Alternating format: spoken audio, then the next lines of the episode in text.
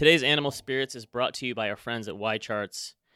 When I first started in the industry, I was a performance analyst. I used to have to calculate a lot of this stuff by hand, the returns and stuff. I didn't have YCharts back in the day. So we're going to talk about ARK today, the hot fund in everyone's mind these days. I looked back, going back to inception, I think it's 2014 for ARK. I looked at total returns, then you can just click on a simple button on YCharts and annualize them. So this is through February 2021. ARK was outperforming the NASDAQ 100 index, the QQQ ETF. Wait, how is this news to me? I didn't know that there was an annualized button. if you do the little drop down, you can do an annualized button. You Hmm. can add recession bars in there, all this stuff.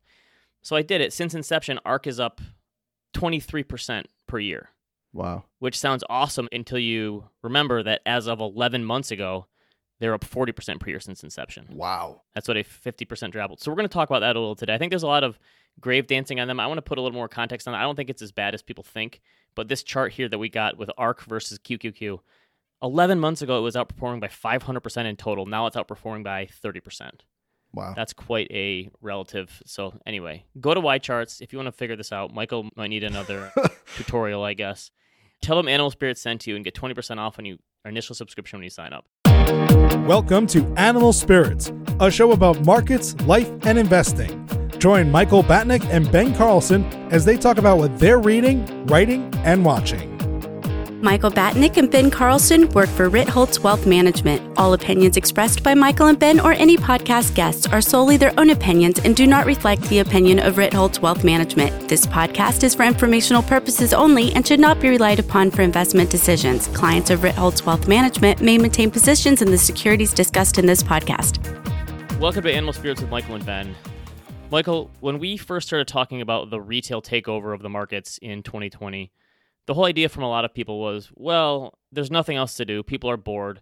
S- There's no sports. People have to pay attention to something. The stock market is the easy thing here. And when things open back up and people start traveling again and doing stuff, you can bet on sports, this stuff will surely subside. Well, that stuff has happened and it still hasn't happened yet. So this is Wall Street Journal had a article about the takeover retail. They said there was 10 million new brokerage accounts opened in 2020. Then in 2021 there was 15 million new brokerage accounts opened up. At a peak in the last year, JP Morgan estimates that the number of shares traded on individual day from retail investors was 40% on peak days. Most of the time it's they said it's like a third of active daily trading volume, which is a huge huge number for individuals. Usually it's all the professionals carrying the day with everything. Not only is the economy reopened, although to different degrees depending on where you are, where you work, etc. But a lot of the names, obviously, that we've been talking about for the past few months, that these traders were feasting on in 2020 and 2021 have collapsed and they didn't disappear. Why? Credit to me. I have been saying that people don't get unaddicted to trading. And I think that these apps and trading in general is very addictive. And investing. I think if you just start to see a little bit of progress, even though last year may have undone that for people, they said in this is this Vanda research, VandaTrack. I think you've used them Yep. before, right? So they said in 2021, retail investors purchased almost 300 billion dollars worth of stocks and exchange traded funds, seven times more than the amount in 2019. Wow. and they said that Now do options. 2022. I bet it's like a Right. hundred times more. I got to be honest, this does surprise me a little bit that it's stayed. We've had the follow through of people, and I think hopefully that's a good because a lot of people have been worried the whole time, saying, "Well, they're just on Robinhood and they're addicted and they're playing around." And, And everything's going up. It was very easy to make the case that these people would disappear once the Zooms of the world stopped going vertical. They did stop going vertical. They didn't disappear. I'd be curious. I know VandaTrack does this data where they track individual investors and what they're buying, what they're selling. If they're not still trying to buy the dips in growth stocks, which I'm guessing they've moved on, I guess to different degrees, what are they buying now? Because I have a hard time seeing the average retail investor, and I have this image in my head. I think the stereotype we all do, even understand that they're not all crazed maniacs. Like not everybody is buying options and day trading. That's definitely a broad generalization. But the people that are trading, are they buying energies stocks? Are they buying financial stocks? Like are they buying these names? I don't know. They were buying ARK as well. You know what's at a 52 week high last week? Pepsi. what's that? Okay, I yeah, can't no way- imagine that they're buying Pepsi. No, exactly. They're probably not buying ARK as much either. We've talked about this. I feel like this has kind of reached a crescendo of people dancing on the grave of Cathie Wood because Can I jump in there? I think that even though it's a very poor taste, I think that some of it, I'm definitely not saying that they asked for it, but in a way, some of it they asked for. Specifically, that commercial in October 2021, three months before they peaked, where they were basically bashing financial advisors for buying plain old boring indexes. And we don't need to show the performance then since now. I think you get the idea. It's down almost 50%, I guess, from the highs in February. Again, this thing was outperforming the Nasdaq, as I said in the lead-in, by 500% in total since inception, and now it's like 30 and falling fast. I still think it's impressive. They're up 20, like you say, oh, wow, that's like the meanest of all reversions. They're still up 23% since inception. I think that what we learned is that this is one case where every single financial prognosticator was right. Very unusual. A lot of people were saying at the peak, there's no way with the names that they're trading, and these being like smaller and mid cap names, beyond Tesla that they're really known for, there's no way that so much money can go into this stuff without them harming it on the way out and seeing these they just can't get that big. So I think everybody wrote a post like this. I wrote this is not the way in December 2020 about how easy it is for all of these investors. That was oh, pretty close to the peak. But anyway, I'm not taking a victory lap because literally every single person with a Substack or WordPress wrote the exact same article that this cannot continue indefinitely. So Jason Zweig wrote one on this too. The numbers are pretty insane. Well, there's two things here. One is that it's not necessarily a tidal wave. Balchunas had a chart showing the daily inflows and outflows, and Balchunas said ARK, with the biggest outflow since March, has seen half a billion out in the past two days. However, it took it about half a billion in three days prior. He said this in and out of flows matched with over a billion dollars a day in volume, a silver lining for ARK, shows more of a tug of a war than an exodus, as Balchunas predicted. But then Jason Zweig shows these are estimated net flows. It looks by month, and they're heading for the exits. So in this article, Jason told the story about money weighted returns, and this is inevitable. This is definitely, definitely, definitely, definitely not Cathie Wood's fault or ARK's fault or anybody's fault. This is just what happens with investors. So they're talking about money weighted returns that they kicked butt in 16, 17, 18, but the money didn't really start pouring in until 2020. So the assets tripled. This is an Those numbers surprised me. So he said that in 2016 there's 12 million dollars in assets. 12 million. 12 million, that's nothing. Even by the end of 2018, it at 1 billion. So the fact that it got to what 40 billion or something and it happens so fast, again, you can't blame the portfolio manager for that, but when you get that much money, there's nothing you can do and I think they've kind of trapped themselves because the right thing to do would probably have been to close the fund. But they can't close an ETF, say, can they? I think you can close an ETF. Don't, you can't do mm, that? No. No. Nope. Because it's traded secondarily? But even if you could close it, because she's saying that this opportunity set is so big and they can do 40% per year, like you would have to assume that if the opportunity set is that big, that they could handle all these flows, which they obviously can't. Her style has migrated. Same premise, but they were in medium sized names and now they're in the biggest of the big because when you get to $40 billion, you can't buy tiny names. So the fund assets tripled to 6 billion between March and July 2020. From September 2020 through March 2021, Morningstar estimates that investors poured in $13 billion. And as a result, Simon Lack estimates that ARK investors as a whole have lost money since it launched in 2014, even though the fund gained an average of more than 31% annualized over the past five years. And this is a chef's kiss quote from Simon Lack. He said, They called this the unfortunate downside of human behavior. No matter how desperately you chased past performance, you will never catch it. That's pretty spot on. I guess for as crazy as things have been in the market, again, I don't appreciate the people like dancing in the grave. Not a good their look. performance has still been awesome, but this is one of the things where there's been so many things happening in the market these last five or six years of this cycle that just make no sense. Whereas this, when you look historically, this is exactly what happens to every single one of these funds that gets too popular. You wrote about too much money come in. So yeah, it's honestly almost nice to see like a historical analogy actually work for once in the last five years. A good lesson is don't be a dick on the way up. And again, I'm not saying that Cathie Wood was a dick, but that commercial was a bit of a jab. It was a heat check. It was basically. I remember listening to Chamath in 2020 or 21. I can't remember. Maybe it was with Patrick. He was on Patrick's podcast or some podcast, and he was like all these stupid value investors. And when you talk like that, you're putting a bullseye on your back, and hard to say that he doesn't deserve some of the heat that's being thrown his way. Okay, so you saw the thing by Aswath Damodaran where he breaks down the market cap of the world stock market. This one was surprising to me. Bro, I think there's different ways to break it down because if you look at like a total stock market index of the world, the US makes up 55% or so, something like that. And I think the way he showed it, it's more like 40%. And I think some of it is a lot of these shares overseas don't get traded. But this surprised me. So he said the United States is worth like, this is as of the end of last year, 2021, 52 trillion for the United States stock market. China is close to 19 or 20 trillion. That's way bigger than I would have anticipated. Even after it getting hit. Yes. Wow. Isn't that kind of surprising to you? It's that Mm, big, Yeah. especially since their performance has been so terrible and they seem to not want their huge tech stocks. They basically crashed them on purpose. I think we got an email recently. Why is China still considered an emerging market, even though they have one of the biggest economies, one of the biggest stock markets?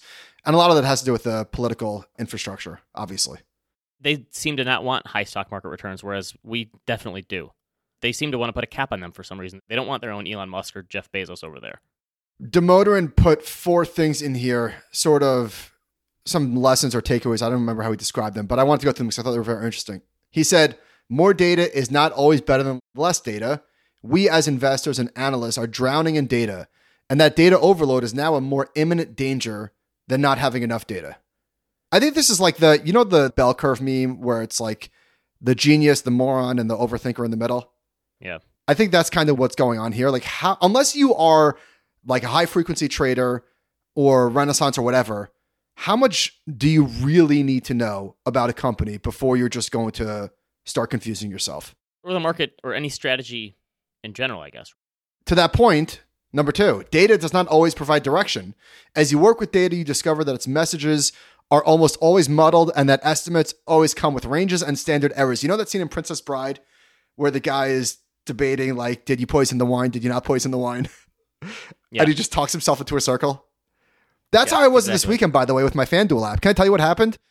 Betting stories are the worst, but just real quick, real quick. I don't mind betting stories as long as it's like a losing story. Those are the best. It's a losing story. We'll not share any good. victories.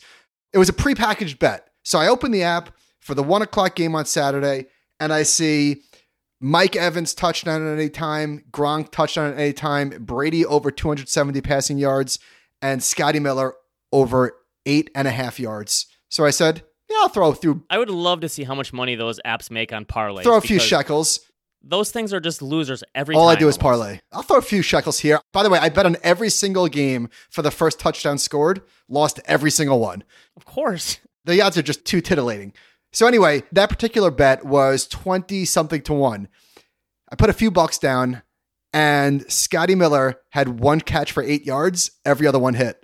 The over under for Scotty Miller was eight and a half yards. And as I saw that one catch, I'm like, I'm pretty sure that was 9 yards. I'd like a replay, please. Pretty sure it was 9 yards. Oh man. This one from Damodaran I thought was also good. He said mean reversion works until it doesn't. Someone sent us a John Hussman piece, which I'm sure he's a nice guy. I don't know why people still read him because he's been saying the same thing since 2010. But they're asking us, what do you think about this? Because it said if valuations go back to where they have from prior peaks to prior troughs, the S&P has to lose a minimum of 70%. And he's been saying something like this for the last like 13 I'm sorry. You know why this really grinds my gears? I remember, I think I was on my honeymoon in 2013, and I read this post from Henry Blodget, and I think Hussman has been like his Sherpa. I don't know if I'm using the word properly, but has been his guide in terms of like why the market is going to crash. Do you think Blodget is reinvesting his dividends yet? Uh, Remember that was an all-time Twitter moment. It was like 2014, and he said he's worried about the stock market. He said, "You know what? I'm going to keep investing, but I'm not going to reinvest my dividends." I'm not going to say anything. I know. you know, my mother was- was telling me if you have nothing nice to say, don't say anything. I'm not going to say anything. I did that. But that post pissed me off because I felt a little bit of, ooh, wait a minute. That got to me. I was a little bit nervous but after reading that. And I think the reason why that stuck with me so severely is well, obviously, given what the market did, how could it not? But I could only imagine how many people read stuff like that and are still reading stuff like that and blow up their portfolio, blow up their long term returns, and just get totally corrupted and poisoned forever. I first read him in like 2010 or 2011, and I was like, "This guy's the smartest guy in the world. Everything he says must be right." And he's been wrong every year, and he just doubles down and doubles down and hopes that eventually betting on red every year is going to win. But the markets don't really work like that. So Sam Ro had one on his TKer Substack where he talked. Goldman did this work on cape ratio, which is probably essentially what Hussman's. Can I say thank you to Sam because he quoted me in that post? He called me blogger extraordinaire. Never been called that before. I Oh. appreciate that. Very nice. I must have missed that. Goldman, this report just said we've found no statistical evidence of mean reversion in equity valuations. He's like, there's some upper bound where they can't reach infinity, and there's some lower bound where they can't go below zero. Anywhere in between there, though, there's no long term mean that they revert to.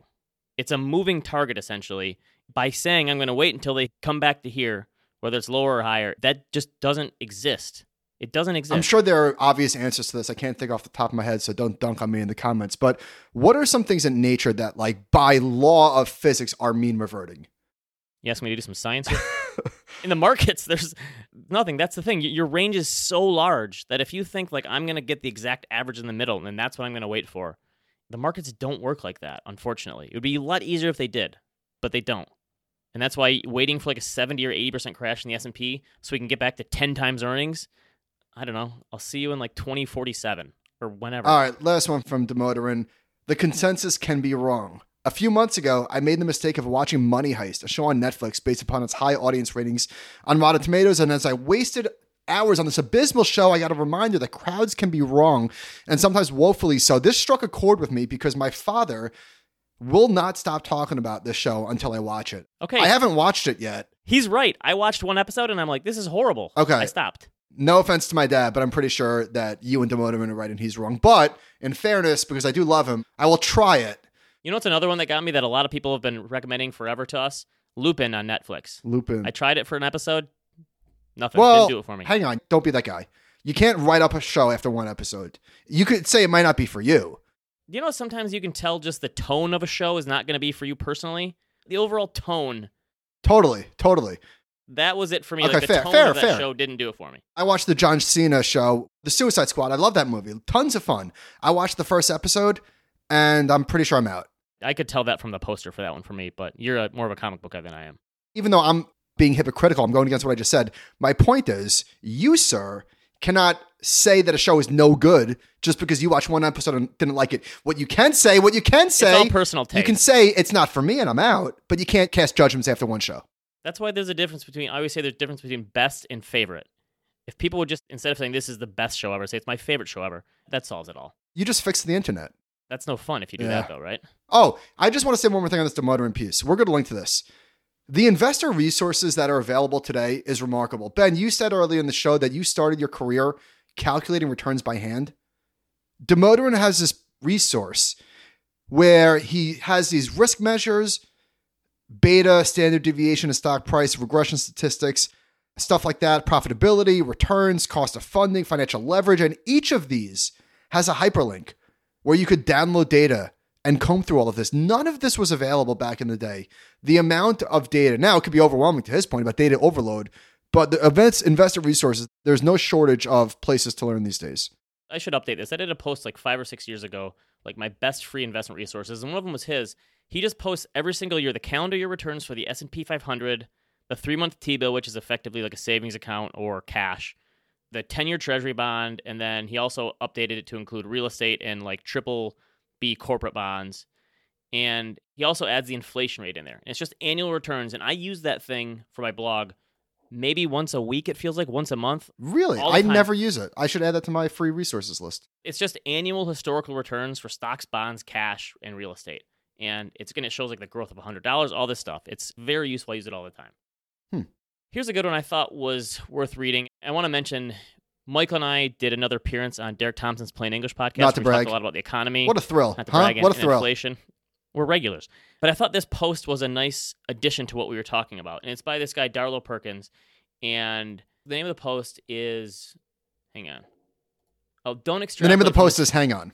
don't extrapolate from this fake business cycle. The name of the post is my internet's a little slow today. And he says like a lot of confusion of people who are trying to figure out where we are in the cycle. He's saying throw that out. Like what inning are we in? Because he's basically saying the recession was fake, the recovery has been fake.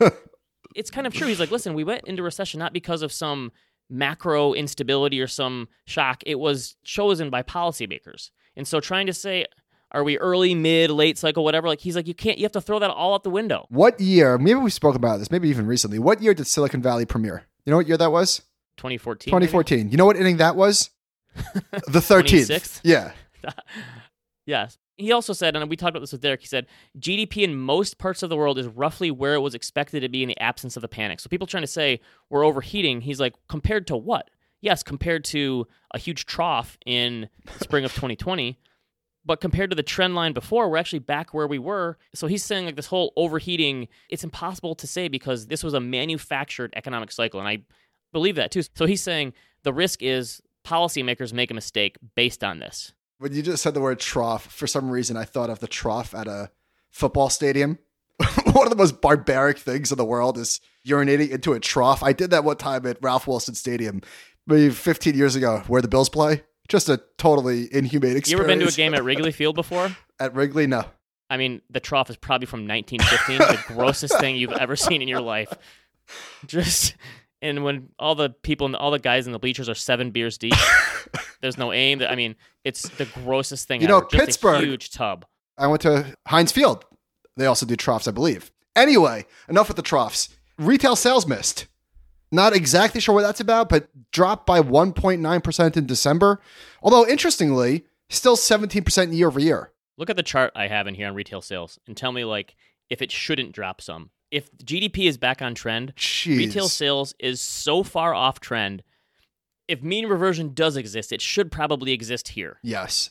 This is so bananas how high it is off of trend. I'm just staring at this chart because it's truly unbelievable. Yes. If you want to know why we have a supply shortage, like obviously there's pandemic related stuff and labor shortages, but this has got to account for like two thirds of it at least. Just people spending so much money. Maybe the miss was because people shopped in advance of Christmas because these are December numbers. Probably too early for Omicron. But either way, looking at this chart, it's hard to get too worked up over this. The great things about seasons is that you can always say it's probably seasonal because that sounds smart when you say "Hey, it's seasonal. Yeah, totally seasonal. Totally seasonal. Blame it on the season. Somebody asked us, why is the housing market included in the inflation number, but not the stock market? What would inflation be if we included the S&P?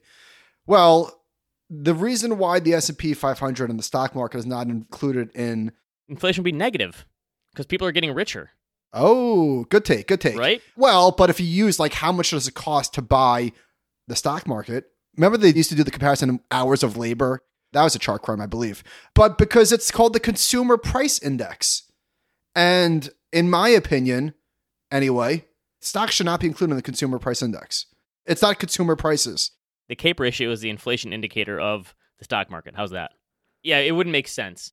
That's also why I keep coming back to this idea that the housing market for those who own a house, it makes inflation so weird because if you're buying your first house, you're feeling big time inflation in housing because your rent probably went up as you were waiting and the cost of your first time home is way higher than it would have been. If you owned a home, then it's up in value. So how is that inflation? Because it's worth more to you in your pocket.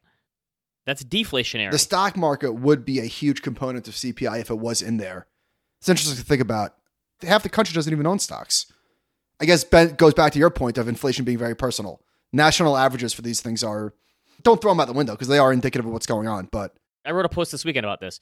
When it came out last week that the inflation was 7.1% or whatever it was, it's so funny because even when it's high, people say it's got to be higher because of this. And no, it's got to be lower because of this. And if we take used cars out, but if we add in owner's equivalent rent or whatever it is, the average is never going to be right for exactly even one household in the United States, probably, because consumption patterns are so different in what you're focusing on and what your stage of life is that it's that average is essentially worthless. And the only thing that matters is probably the trend. Because even if you took used cars out, so if, if 7% is inflation, 1% of that 7 is used cars all right, so it's still in new cars. absurdly high. Yeah, that's the thing, the trend. So even if you took that out and used cars weren't going crazy, it would be 6, which is still higher and a trend going up. So I think that's the whole thing even if you break down these components. But by the way, back when they didn't have this stuff to be able to break down in components, do you think people just didn't care or didn't know like the data was even happening? Like back in the oh 50s. no, yeah, they definitely knew. They definitely knew. Come on, they're not cavemen. Kind of though. You didn't have the internet. You didn't I mean, You still went to the store. but you didn't have Twitter scrolling 30 seconds until the inflation number Fine, comes fair. out. Like back then, But inflation was the story of the entire 1970s, or I should say, the biggest story. That and Watergate, probably. So don't tell me that didn't matter, or they didn't feel it. So, speaking of inflation, I'll tee up here. How high would Netflix have to go for you to say, I'm out? All right, let's get into this. Well, to answer your question, By the way, I've been a customer with Netflix since I was receiving DVDs in the mail from them. 2010. No, earlier, than that. yeah. Probably like 2005. I've been a customer for Netflix for so long. When they gave me streaming, I remember saying, hey, we're going to attach streaming to your DVD thing. I was like, oh, cool, whatever. I care more about the DVDs. I'm getting four discs a weekend or something. I'd get like four or five Sopranos discs or whatever show I was watching. It's fun to look back on Blockbuster. Blockbuster was not fun when you would walk up and down the aisles for an hour trying to find something. You ended up picking Yes, out a bad awful. movie. If you wanted to see like Gladiator because you missed it in the theater when it came out, there was like 15 of them and they were all gone by the time you got there. You'd have to go up to the desk and go, "Hey, did anyone return Gladiator yet?" And the guy would have to. Yeah, hold on, let me them. say. Yeah, it was horrible. Yes, it was awful. All right, so Netflix is raising prices. The company's standard plan will rise to 15.50 per month from 14. They've raised prices throughout the years.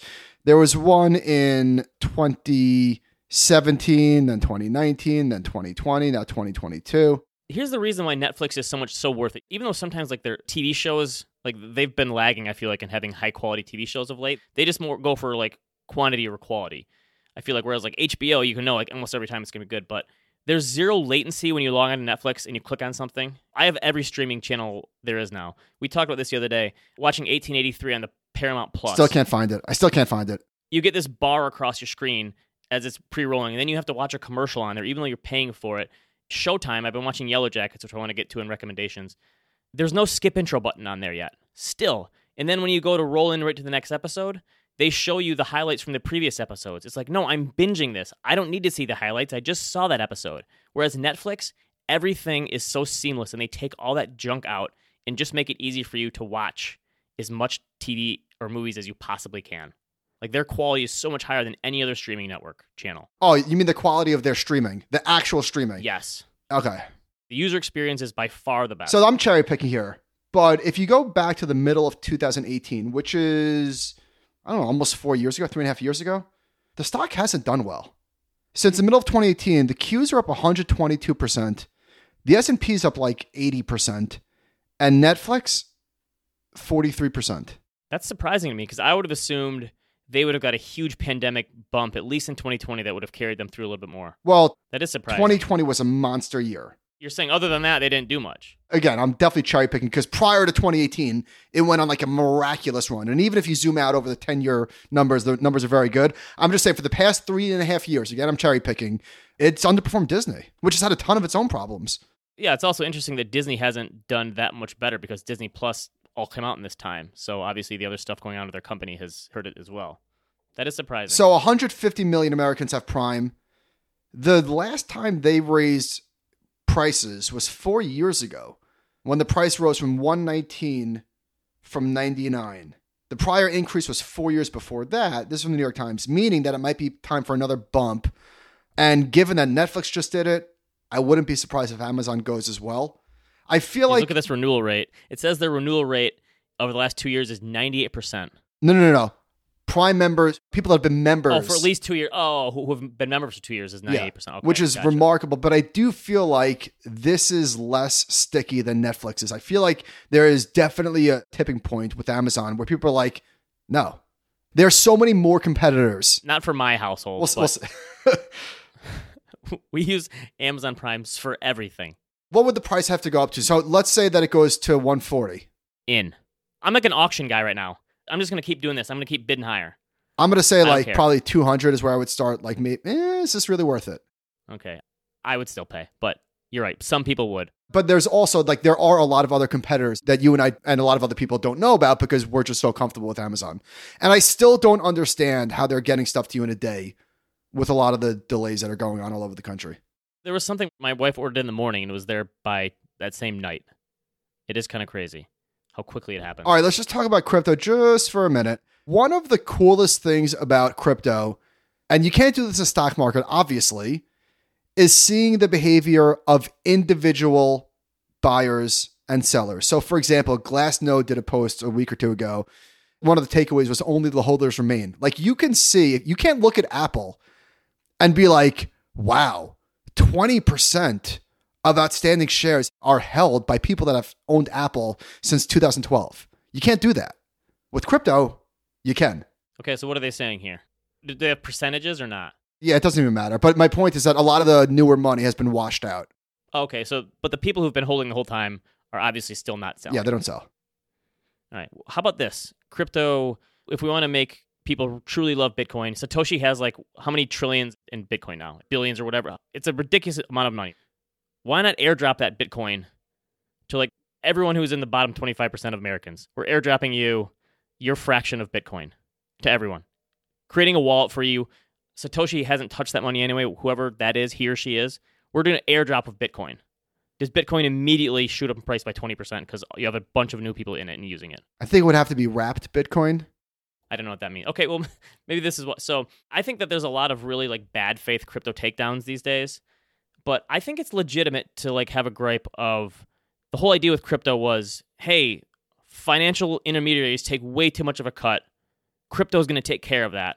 And Matt Levine had this thing. He's like, I sometimes come across the claims that crypto will somehow disintermediate finance, that the decentralization of crypto puts the power and all of the economic benefits of crypto in the hands of ordinary people and gets rid of the need for big middlemen like Citadel. He said these claims are crazy. There are endless profile pieces of people who become billionaires starting crypto exchanges. He talks about the Binance guy who's worth 96 billion. The Sam Bankman-Fried is like the richest 29-year-old in the world. Brian Armstrong just bought a 133 million dollar house. So I think that idea that crypto was going to make everything cheaper obviously has not come to fruition. I don't know if it will. I think the point is there's always going to have to be a middleman in these markets to take a cut to make sure this happens faster and more seamless, and probably especially in crypto because it's not that easy to use. I don't think they're ever going to be able to get rid of the middleman in some of this stuff. For if we're talking about wide adoption, If you look at all of the accounts, and you could see this on Glassnode, all of the Ethereum Bitcoin millionaires, there's tens of thousands of them, of people that I'm not saying that they were brought up from poverty, but in a lot of cases, people got rich very quickly that otherwise would have never, ever, ever, ever amassed this much money. And here's what I want to talk about: a lot of these takedowns. but, but don't you think they're all Silicon Valley people no, that are in that no, group? nope, definitely not. I'd say 80% of them are. They have to be. They would have been rich anyway. They already were. Otherwise, how do they know about it? Like, how did you get There's a lot Bit- of that, but I don't want to say eighty percent, but whatever it is, you're right. Of course. Okay, I'm torn on this one because on the one hand, I don't like the idea of judging something so prematurely that could be really game changer. Take Netflix as an example. Maybe this is a bad example. It probably is a bad example. But if you looked at Netflix prior to House of Cards and you looked at their streaming, you would say this is dog shit. What are these like D level movies from the 1990s? I didn't want to watch that. I don't want to watch now. Think about how bad Netflix Yeah, was. Netflix did change the world. It really did. Think about what it did to the movie industry, the entertainment industry, like at large. Like it really did. But the difference is nobody, maybe Reed Hastings aside, the entire world wasn't saying that Netflix was going to change the world. So on the one hand, I don't like judging something too prematurely. On the other hand, you're damn right people are going to judge when you're making these grandiose claims Yeah, you're right. that Bitcoin fixes everything, that Web3 fixes everything, the creator economy fixes everything, decentralization fixes everything. No, it doesn't. Number one. And number two, if you're going to talk like that, then you're going to be a magnet for some bad takedowns. I agree. It's like both sides are bad. That the bad takedowns are bad, and the people who say this is going to change the world and solve world hunger. Yes, I agree. People need to like tone it down a little, but I feel like that's everything these days. If you want to get attention, has to be hyped. I feel like people feel that way. At So least. Galloway went in on Web3, and then there's the backlash to his backlash. yeah, And the truth is probably it's a tug of war somewhere in the middle. All right, we're back with great quarter, guys. Are you ready for this bet? I don't know if I'm ready for this. Another earnings season? Didn't we just do this? we're gonna break it up now. All right, BlackRock. Congratulations. Great quarter, guys. They crossed $10 trillion. $540 billion of full year total net inflows. Jeez, ten trillion dollars. I feel like they don't get talked about like in the same breath as Vanguard, except by like people that are deep into finance. Don't you think Vanguard just has a better PR machine than BlackRock? BlackRock seems more stealth about it. I'm not sure. I have to think about that. I need to let that marinate. This stood out to me. 2021 revenue up 19.5%. 2021 employee comp and benefits up 19.8%. That's pretty neat. I think you're going to see this a lot of employee comp outpacing top line, certainly bottom line growth. Makes sense. And their net income was up seventy. It was all so like everything that they made that kind of went into back into the employees. We never talk about this. We never talk about BlackRock, the stock. It's been a really good stock, not shockingly. So over the past, I think I'm going back 10 years here, it's up 500%. The S&P is up like 330. You're right. I never look at it like that. What if Vanguard was publicly traded? Remember when Larry Fink was going to drive the bus off the cliff for the JNK or HYG? Which one was it? The high yield bond from What do you mean? Oh, who said that? Carl Icahn. Remember he had the cartoon drawn of Larry Fink driving Oh, a he bus did? off a cliff. That was like 2015. That was 2015. I wrote a post about that and well, what does doesn't matter. All right, what else we got last week? I did JP Morgan. There wasn't that much great. The financial ones, I got to say, are a little Boring, boring. yeah. But this kind of stuck out to me. First of all, so BlackRock has $10 trillion. JP Morgan manages $3.1 trillion of assets. That's in their investment accounts. That is an insane amount of money for someone we don't really talk about in terms of those other asset managers. Here's something that was interesting. So average loans at JP Morgan for the bank up 6%, average deposits up 17%. They also said the median household's checking account was 50% higher in the summer of 2021 than in the months before the pandemic. So people should be probably going crazy right now because their assets are all up, interest rates remain low. People should probably be borrowing their faces off if you look at it on the surface, but they're really not. People are pouring more money into their checking and savings accounts than they're borrowing right now, which is still kind of bizarre behavior to me. There's not like some crazy credit bubble yet, even though it feels like there should be. Oh, interesting. There's not a huge borrowing bubble. Exactly. Like rates are so low, you would expect people to be borrowing and borrowing more and more, and it's just not the case. Whereas rates were like double what they are today in 2005 and 2006, and everyone was borrowing their faces off. That means credit standards matter way more than interest rates for this stuff because everyone was giving loans back then, and today maybe it's a little harder. So John Street Capital tweeted about JP Morgan, their earnings report. They spent $15 billion on tech, up one and a half times over the last three years, enough to capitalize the 11th largest US bank. All right, so you spoke about their $3.1 trillion in assets. They bought 55 IP and Open Invest to build algorithmic based digital platform with tax efficiency and ESG investing. They bought a digital wealth manager, Nutmeg. They partnered with Thought Machine to move the retail bank's core system to the cloud. Anyway, they spent that's a gigantic number. They spend, I'm sorry, I misquoted. They spend $12 billion annually with guidance of $15 billion next year. They're not messing around, huh? It is interesting, this dichotomy of what legacy tech is spending on fintech and the performance of fintech, which Lindzon spoke about or tweeted about last week, just going the opposite direction. All right, Robinhood, what do you got here? So they did this settlement with a guy who, like a 27 year old truck driver, they awarded this guy thirty thousand dollars. I think he was making some claim about their buy button or something. It was an arbitration, just a small amount of money, but aren't they going to have way more of these now if there's precedent for this? You would think. And isn't this a huge pain in the ass for the company? What was the complaint? Was it specific to this guy? It can't be. Or can it be?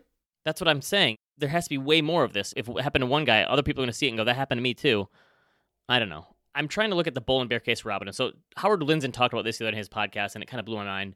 He was saying that the price to sales ratio for Robinhood is lower than the price to sales ratio for Charles Schwab, which I think Charles Schwab is trading at all time highs now, and Robinhood is obviously way down to all time lows, even though it just went public.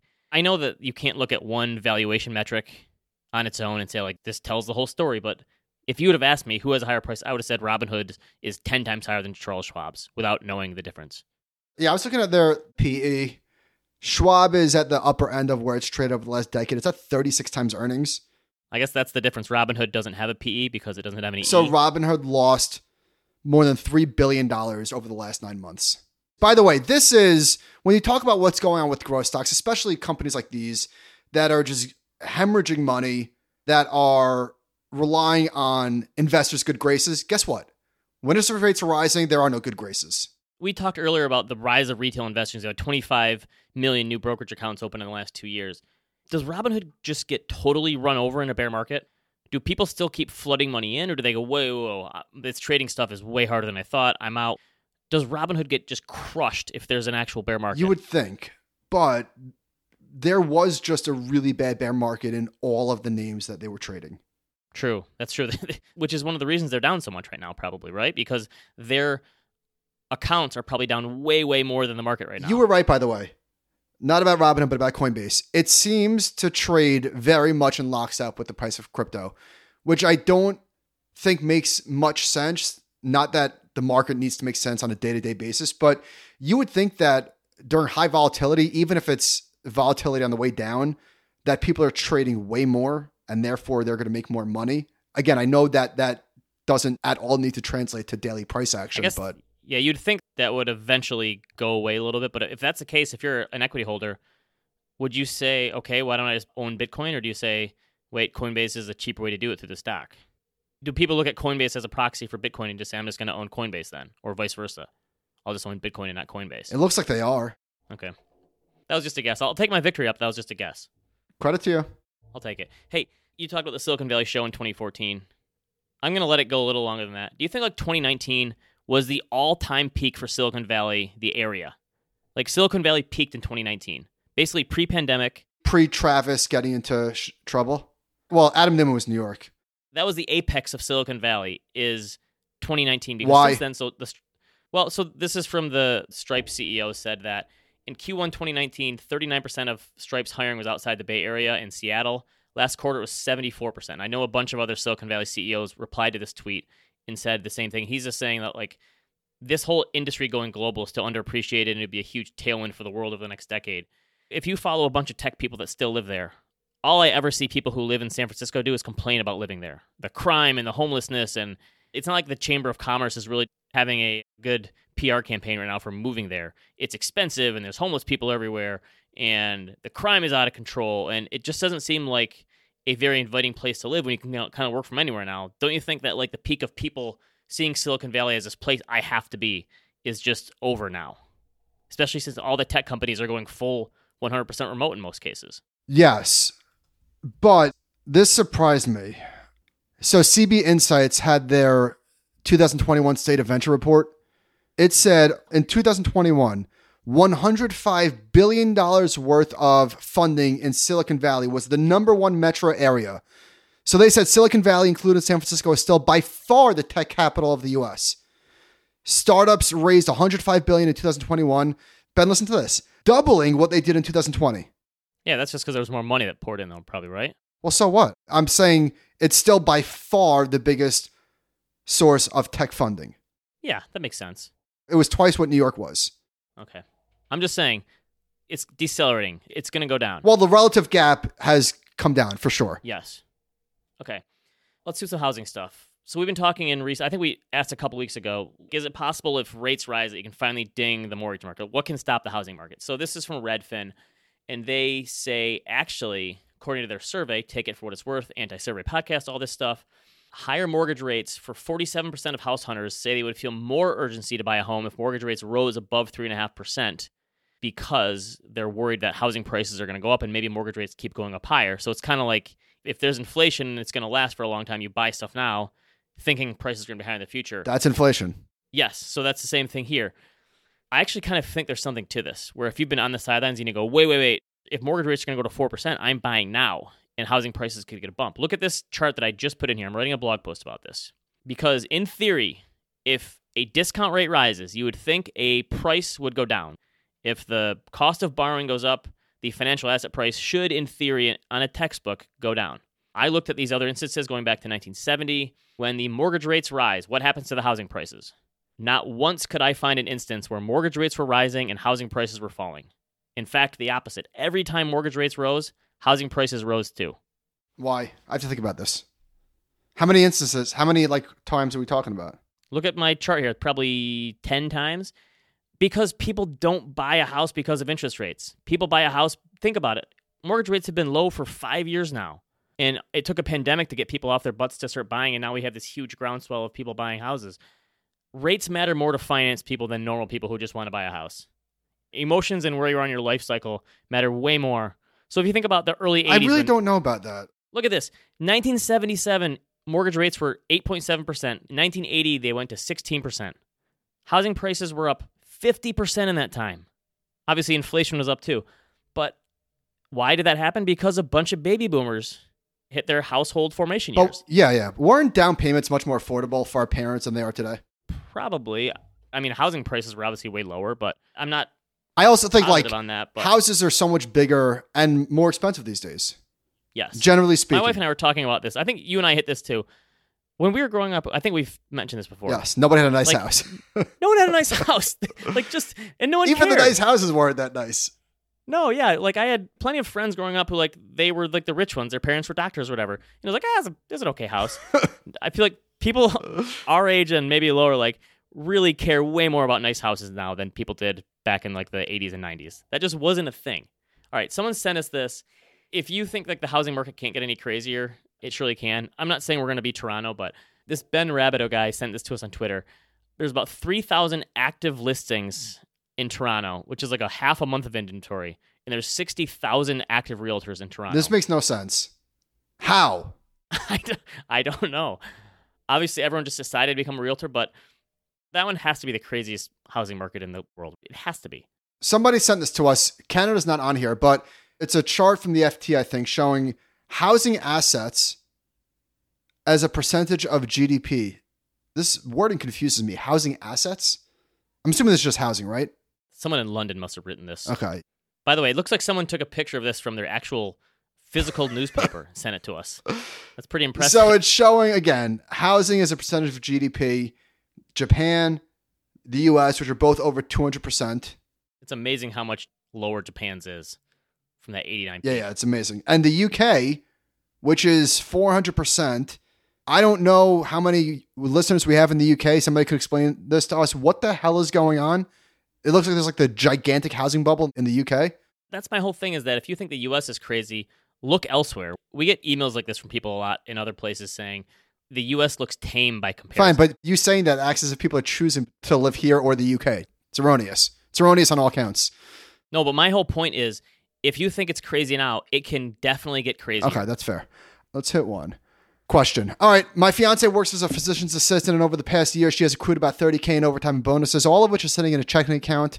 Her primary goal is to pay down as much of her student debt as possible before May when interest rates go back into effect. I explained that's a great idea, but it would also be worthwhile to invest in something that earns interest. She is risk averse, so I mentioned some tips and some I bonds. Unfortunately, she has come up with every reason not to do it, one of which is her checking account. Maybe just maybe if she hears your suggestion on what to do with 30K, she will finally see the light. I appreciate your time. I actually hate to say this, but I'm going to take the other side because having $30,000 sitting in a checking account until May, you're probably losing out on, I'm making this up. I am not doing this in the calculator, $275 worth of income. Maybe. That's true. Is it really worth it? Interest rates are so low that even if you reach for something risky, which you shouldn't do, The I bonds would make the most sense to me. If it's sitting in your checking, she could at least move it into a online savings account. I know you're right. The amount of money you're going to earn on it, for an extra $47. it's not much, but you could talk me into I bonds here, where it's a six month yield anyway. That kind of makes sense. But you're right. I think if people actually looked at that, if they have ten thousand dollars in their savings account, and they're trying to go from fifty basis points to fifty-five basis points. Does it really make sense? Think in terms of what the dollar amount on that actually is, and it's probably not. So you figure out if it's worth it or not. I kind of tend to. So my point is like, if this was my fiance, I don't know that I would want to expend that much mental energy in exchange for a payoff that's relatively small in comparison. I would probably focus my efforts elsewhere. But that's just me. All right, Ben, what recommendations do you have, sir? I've been watching, catching up on Yellowjackets. I've been hearing about it all on Showtime. That's one that they know skip intro. Still. I've been in since the beginning. I'm curious to hear your take. we're like six episodes in. We caught up pretty quick. We we did some good binging the last few days. I love the fact that they have the '90s music. That's great to me. I didn't really watch it until I got some like good word of mouth on it. It's a very dark show, and my wife is not into the horror stuff at all. There's like a little of the cult stuff in there, and she almost had to sign out because she's like, "This is too much for me." I like it. It is very dark. I don't know. It seems like it should be like a one season kind of show, maybe. Yeah, right? That's pissing me off. I hate that it's going to be a two season thing. I just want to know what happens. Yes, it's very mysterious, and there's a lot of mystery, and there's a lot going on. How far into it are you? I'm caught up. I've been watching it since my wife loves it. I don't know why. I feel like I should like it a lot more than I do. If my wife wasn't watching with me, I would have bailed. I don't know why. Okay. See, I'm into it. Okay, yeah. I don't know why.